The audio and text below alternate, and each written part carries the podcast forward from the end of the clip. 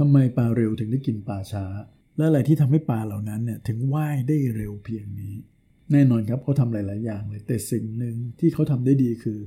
เขาตัดสินใจได้ดีกว่านั่นเองครับ It's time for a cup of culture podcast. Let's grab a cup and sit back.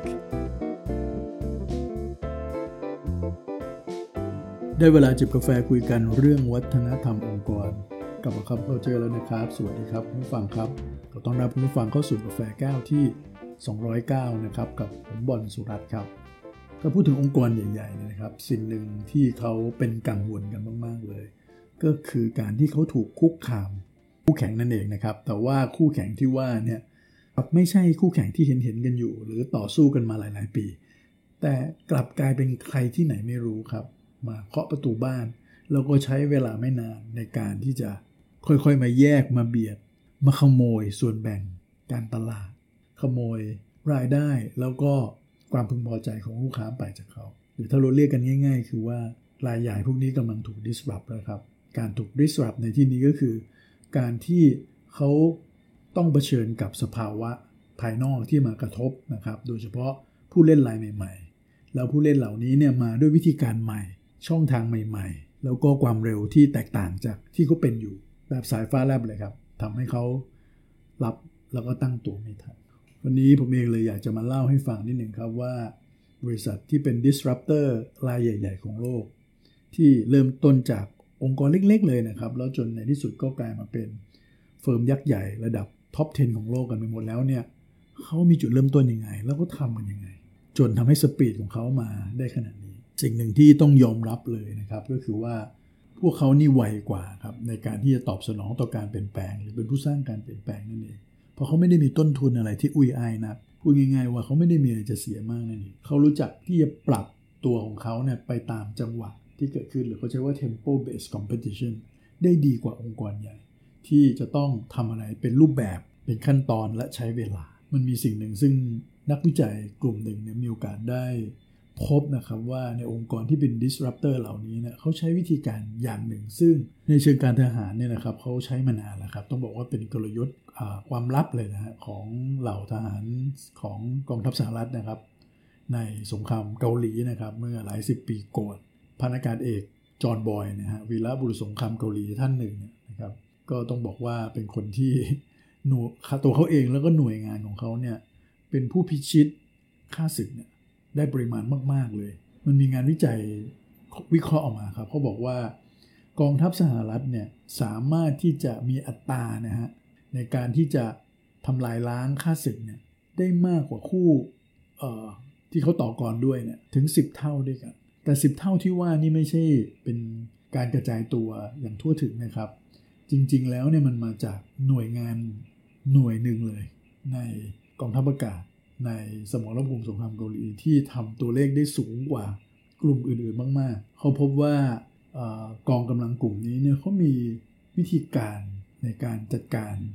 ที่แตกต่างไปจากหน่วยงานอื่นครับ อย่างนี้นะครับการทำงานของนักบินในสมรภูมิรบเนี่ยสถานการณ์ที่อยู่ตรงหน้าเนี่ยมันเปลี่ยนแปลงไปตลอดเวลา แล้วในขณะเดียวกันเนี่ยการตัดสินใจอย่างรวดเร็วเป็นสิ่งที่สำคัญมาก อันนี้เป็นเคล็ดลับของทีมนี้เลย เขาถอดออกมานะครับเขาบอกว่ามันเป็นหลักการที่ใช้คำว่า OODA นะฮะหรือ UDA Loop นั่นเองก็คือการทำสี่ขั้นตอนนะครับ อย่างวนลูปครับคือทำแล้วทำอีกนั่นเองนะครับ ตอนหลังเนี่ยมีโอกาสได้มาปรับจาก UDA มาเป็นโซดานะฮะ SODA แทนนะครับ เพื่อให้เหมาะกับบริบทของการนำไปปรับใช้ในเชิงธุรกิจนะครับต้องบอกว่าอันนี้เป็นเคล็ดลับของกองกำลังของกลุ่มนี้เลยที่เขาสามารถที่จะทำให้ตัวเลขของการที่จัดการกับ ค่าศึกเนี่ยมันสูงในระดับนี้เลย นี่เรามาดูดีไหมครับว่าไออูด้าหรือว่าโซดาเนี่ยนะครับมันคืออะไร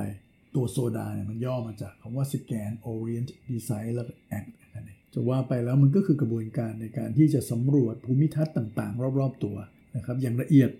ให้ได้ข้อมูลได้มากที่สุด แล้วก็ตัดสิ่งที่ไม่ใช่ออกไปนะครับเหลือสิ่งที่ใช่เท่านั้นแล้วก็ดำเนินการอย่างรวดเร็ว ซึ่งในหลักการนี้นะครับเหล่าบรรดา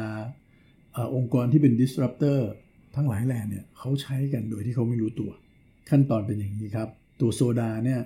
ย่อมาจากตัวแรกตัว S นะครับคือ scan นั่นเองอย่างที่บอกนะครับว่าสถานการณ์ภายนอกเดี๋ยวนี้มันปรับเปลี่ยนไปอย่างรวดเร็วโอ้นี่ยิ่งเจอเรื่องโควิดเรื่องอะไรเข้าไปเนี่ยไม่ต้องห่วงมันเดาทิศเดาทางยากนะครับเพราะฉะนั้นเนี่ยก็ต้องสแกนน่านฟ้านะครับอย่างละเอียดเพื่อหาโอกาสใหม่ๆนั่นเองเพราะว่าโอกาสเก่าๆเนี่ยมันอาจจะไม่มีแล้วก็ได้ หรือมันอาจจะไม่ใช่โอกาสอีกต่อไปละนะครับ ต้องมองแนวมองหาแนวโน้มพฤติกรรมใหม่ๆ ของลูกค้า รูปแบบใหม่ๆ จับตาดูถึงความต้องการที่เปลี่ยนแปลงไปนั่นเองนะครับเขาเล่าแบบนี้ครับ disruptor รายใหญ่เจ้าหนึ่งก็คืออย่างอาลีบาบาเนี่ยซึ่งเป็นตลาดออนไลน์ระดับโลกนะครับจะมาถึงจุดนี้ได้เนี่ยนะครับก็ใช้เวลาในแต่ละวันในการที่จะทำการสแกนพฤติกรรมของลูกค้าอย่างต่อเนื่องนะครับ รวบรวมแล้วก็วิเคราะห์ด้วยตัว Big Data ของเขาโดยใช้ข้อมูลในระดับ1เพตาไบต์นะโอ้เพตาไบต์นี่มหาศาลเลยแต่ซึ่งนี่เป็นวิธีการเมื่อหลายปีก่อนแล้วนะครับเพื่อจะเอาข้อมูลเชิงลึกเหล่านี้เนี่ยนะครับมาใช้ในการที่จะขับเคลื่อนกลไกที่จะสร้างนวัตกรรมองค์กรหรือสร้างแพลตฟอร์มของเขาขึ้น ซึ่งไม่ต่างอะไรกับทาง Amazon ก็ใช้วิธีการเดียวกันครับ ในการที่จะศึกษาว่าเออไอตัวสินค้าหมวดหมู่ที่มันขายไม่ค่อยดีเนี่ยนะครับ ถ้าจะนำมาเสนอใหม่ หรือลดต้นทุนมากขึ้น และทำให้การทำธุรกิจมันมีประสิทธิภาพมากขึ้นเนี่ยต้องทํำยังไงเนี่ยเขาใช้ข้อมูลล้วนๆเลยนะครับเพราะฉะนั้นต้องบอกว่าพวก disruptor เหล่านี้ให้เวลาในการสแกน ในการที่จะเก็บข้อมูลให้ได้มากที่สุด เห็นภูมิทัศน์ให้ได้กว้างที่สุด แล้วก็ทำการวิเคราะห์มาหลังจากนั้นเขาก็จะทำการ orient นะครับคือตัว O นั่นเองนะเขาก็ต้องมาดูว่าอะด้วยความเป็นตัวตนของเขา อะไรคือสิ่งที่เขาทำได้ดี อะไรคือสิ่งที่เขาถ้าเขาทำแล้วเขาจะได้เปรียบคู่แข่ง แน่นอนครับในบรรดา disruptor หรือพวกเหล่า startup เนี่ยก็คือความคล่องตัวนั่นเองครับ ซึ่งองค์กรใหญ่น่าจะสู้เขาไม่ได้ การที่เขาคิดไวทำไวต่างๆ เหล่านี้เนี่ยน่าจะเป็นจุดเด่นของเขาเลยขณะเดียวกันองค์กรพวกนี้ก็จะมี vision mission ที่ค่อนข้างขับเคลื่อนด้วย passion อย่างรุนแรงนะครับ เพราะฉะนั้นเขาก็จะมาเอา passion เป็นตัวเปรียบเทียบว่า สิ่งที่เขาสนใจในท่ามกลางข้อมูลที่เขามีอยู่เนี่ย นะครับ มันตอบโจทย์ความได้เปรียบที่เขามีไหมและตอบโจทย์ในจุดที่เป้าหมายที่เขาอยากจะไปหรือเปล่าเพราะฉะนั้นในขั้นตอนแรกที่เป็นตัว S ตัวแรกสแกนเนี่ยก็ต้องมีข้อมูลเยอะๆครับนะครับเพื่อที่จะมาเปรียบเทียบกับเป้าหมายที่ตัวเองอยากไป แล้วก็จุดแข็งตัวเองมีอยู่ เพื่อใช้ในการประเมินทางเลือกต่างๆ อย่างครบถ้วนนะฮะมันต้องเห็นทางเลือกทั้งหมดนะเราค่อยมาดูว่าเราถนัดตรงไหนอะไรที่ใช่ของเรา แล้วเราก็มุ่งไปที่ตรงจุดนั้นนั่นเอง ซึ่งก็จะเชื่อมโยงไปสู่ในตัวดีนะครับก็คือดีไซน์นั่นก็คือการตัดสินใจอย่างรวดเร็ว พอได้ข้อมูลแล้วพอมาประมวลผลแล้ว แล้วตัดสิ่งที่ไม่ใช่ออกไปแล้ว เหลือในสิ่งที่มันใช่แล้วมันตอบโจทย์เราจริงๆนะให้ตัดสินใจอย่างรวดเร็วเลย ตัดสินใจเลยครับว่าเราต้องใช้กลยุทธ์ไหนนะครับ หรือเราจะไปที่กลุ่มลูกค้ากลุ่มไหนทำยังไงเราถึงจะได้เข้ามา แบบที่มีกำไรด้วย ตรงนี้เนี่ยต้องบอกว่าเป็นจุดที่ เหล่าบรรดาองค์กรขนาดเล็กกว่าจะได้เปรียบนะครับ เพราะว่าองค์กรขนาดใหญ่ในกระบวนการตัดสินใจค่อนข้างจะเยอะแล้วก็เชื่องช้าหลายขั้นตอนมีหลายฝ่ายเข้ามาเกี่ยวข้อง เราบางครั้งก็ตัดสินใจบนพื้นฐานของข้อมูลที่เยอะแยะไปหมดไม่ชัดเจนว่าเราต้องการอะไรกันแน่นะครับ นั่นคือดีไซน์และตัวสุดท้ายครับก็คือ act นั่นเองนะครับตัว A คงไม่มีประโยชน์อะไร ถ้าเราตัดสินใจแล้วไม่ลงมือทำนะฮะนั้นสุดท้ายที่สุดสำคัญที่สุดก็คือต้องลงมือทำนั่นเอง การลงมือทำก็ในเมื่อเราตัดสินใจเร็วแล้ว เราก็ต้องลงมือทำอย่างรวดเร็ว อันนี้ก็เป็นอีกส่วนหนึ่งครับที่องค์กรขนาดใหญ่มักจะเสียเปรียบองค์กรในขนาดเล็กกว่า เพราะในเมื่อองค์กรเล็กก็ตัดสินใจได้ง่าย ขั้นตอนไม่เยอะแล้วก็สื่อสารไปถึงคนทั้งองค์กรได้ง่าย ทุกคนเข้าใจตรงกัน ยกตัวอย่างนะครับอย่างร้านรองเท้าออนไลน์ชื่อดังของโลกที่ชื่อว่า Zappos นะครับวิธีการหนึ่งที่เขาทำแบบนี้ครับ พอเขาตัดสินใจแล้วว่าการที่จะดูแลลูกค้าเป็นอย่างดีเนี่ยคือสิ่งสำคัญที่สุดของเขาเนี่ยเขาไม่รีรอเลยครับเขาให้นโยบายว่าพนักงงานที่อยู่ใน call center หรือพนักงานที่ต้องให้บริการลูกค้าเนี่ยสามารถตัดสินใจได้เลย ในการที่จะทำให้ลูกค้าตัวเองแฮปปี้โดยไม่ต้องขออนุญาตจากผู้จัดการเลย ไม่ว่าสิ่งนั้นจะต้องใช้เงินใช้เวลาหรือใช้ทรัพยากรยังไงเปลี่ยนให้เลยนะครับ คืนเงินให้เลย ซื้อดอกไม้วันเกิดให้ หรือแม้กระทั่งใช้เวลาในการพูดคุย กับลูกค้านานๆเป็นชั่วโมงชั่วโมงเพื่อให้ลูกค้าสบายใจ อันนี้เขาทาได้เลยครับโดยไม่ต้องปรึกษาผู้นำเห็นไหมฮะเขาสามารถตัดสินใจและลงมือทำได้อย่างรวดเร็ว อีกกรณีหนึ่งนะครับอย่างวันก่อนผมมีโอกาสได้ฟัง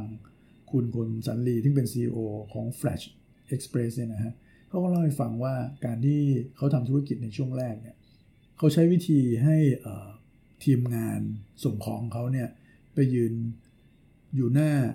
ร้านคู่แข่งของเขานะฮะแล้วก็ไปจีบๆเลยครับว่าพี่ขายอะไรครับ ยังไงสนใจผมอยากจะเป็นพันธมิตรเป็นคู่ค้ากับพี่ แล้วหลังจากนั้นก็ add ไลน์ add เบอร์กันไว้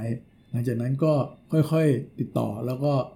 สวิตช์คนพวกนั้นมาเป็นลูกค้าของตัวเองเห็นไหมฮะเห็นไหมฮะเขาตัดสินใจแล้วก็ลงมือทำอย่างรวดเร็วบางคนฟังแล้วอาจจะรู้สึกว่าเอ๊ะมันไม่ค่อยถูกต้องแต่นั่นเป็นวิธีของสตาร์ทอัพครับเขาก็จะใช้วิธีอะไรก็แล้วแต่เพื่อให้ได้ผลลัพธ์ไปก่อนแบบนี้แหละ ซึ่งแน่นอนครับวิธีการพวกนี้เนี่ยรายใหญ่ ๆ หรือ player เก่าๆเนี่ยจะทำได้ช้ากว่า แต่ว่าไม่ว่าจะเป็นการตัดสินใจหรือว่าการลงมือทำอย่างรวดเร็วเนี่ยมันต้องมาจากพื้นฐานของการที่สแกน ได้ข้อมูลนะครับวิเคราะห์ข้อมูล แล้วก็ตัดสิ่งที่ไม่ใช่ออกไป แล้วมุ่งไปสิ่งที่มันใช่สำหรับเราก่อนน่าจะไปถึงจุดนี้นั่นเองครับและนั่นคือ SODA S O D A ครับกระบวนการขั้นตอนในการตัดสินใจของเหล่า disruptor ต่าง ที่ทำให้เขาทำงานได้รวดเร็วสายฟ้าฟาด จู่โจมจนกระทั่งยักษ์ใหญ่เนี่ยปรับตัวไม่ทันเลยทีเดียวครับ ซึ่งคุณฟังก็สามารถเอาไปปรับใช้ได้นะครับ ในการที่เราจะทำงานให้เร็วขึ้น หรือเราจะใช้ต่อกรกับเรา disruptor ต่างๆ ที่เราเผชิญอยู่ด้วยกันต่ามครับ วันนี้กาแฟหมดแก้วแล้วนะครับ อย่าลืมนะครับไม่ว่าเราจะตั้งใจหรือไม่ก็ตามเนี่ยวัฒนธรรมองค์กรจะเกิดขึ้นอยู่ดีครับทำไมเราไม่มาสร้าง วัฒนธรรมในแบบที่เราอยากให้มันเป็นล่ะครับ สวัสดีครับ And that's today's Cup of Culture. See you again next time.